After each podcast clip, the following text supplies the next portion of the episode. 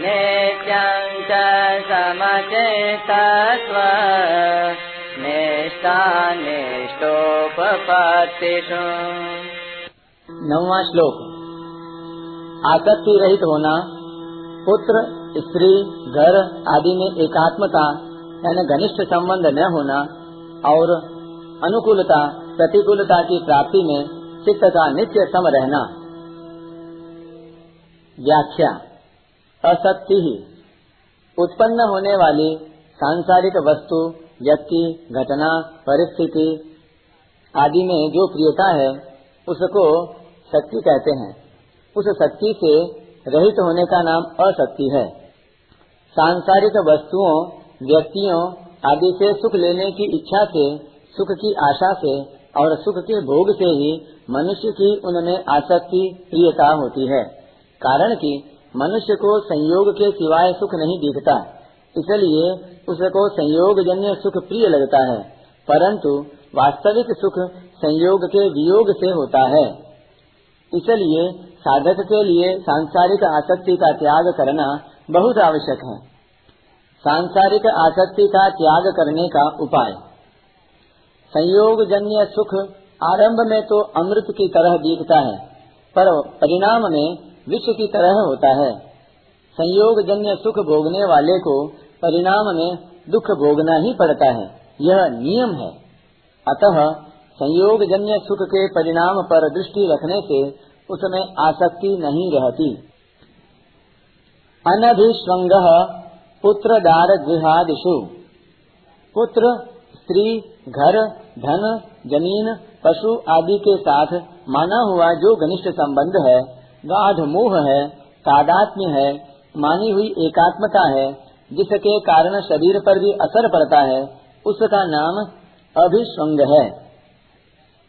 पुत्र, स्त्री आदि के साथ यथा योग्य बर्ताव करना, उनमें अपनापन न रखकर उनकी सेवा करना अभिसंग नहीं है। प्रत्युत, यह तो निर्लिप्तता, असंगता है, जो कि अमरता का अनुभव कराने वाली है। जैसे, पुत्र के साथ माता की एकात्मता रहने के कारण जब पुत्र बीमार हो जाता है, तब माता का शरीर कमज़ोर हो जाता है। ऐसे ही पुत्र के स्त्री के मर जाने पर मनुष्य कहता है कि मैं मर गया। धन के चले जाने पर कहता है कि मैं मारा गया। ऐसी एकात्मता से रहित होने के लिए यहाँ अनभिसंग पद आया है। कुटुंब के साथ अपना घनिष्ठ संबंध छोड़ने का उपाय। जिनके साथ अपना घनिष्ठ संबंध दिखे, उनकी सेवा करे, उनको सुख पहुँचाए, पर उनसे सुख लेने का उद्देश्य न रखे। उद्देश्य तो उनसे अभिस्वंग अर्थात तादात में दूर करने का ही रखे। अगर उनसे सेवा लेने का उद्देश्य रखेंगे तो उनसे तादात में हो जाएगा। हाँ उनकी प्रसन्नता के लिए कभी उनसे सेवा लेनी भी पड़े तो उसमें राज़ी न हो, क्योंकि राज़ी होने से अभिस्वंग हो जाएगा। तात्पर्य है कि किसी के भी साथ अपने को लिप्त न करे। इस बात की बहुत सावधानी रखे। नित्यं च समचित्तत्व निष्ठा निष्ठोपत्तिषु इष्ट अर्थात मन के अनुकूल वस्तु, व्यक्ति, परिस्थिति, घटना आदि के प्राप्त होने पर चित्त में राग, हर्ष, सुख आदि विकार न हो।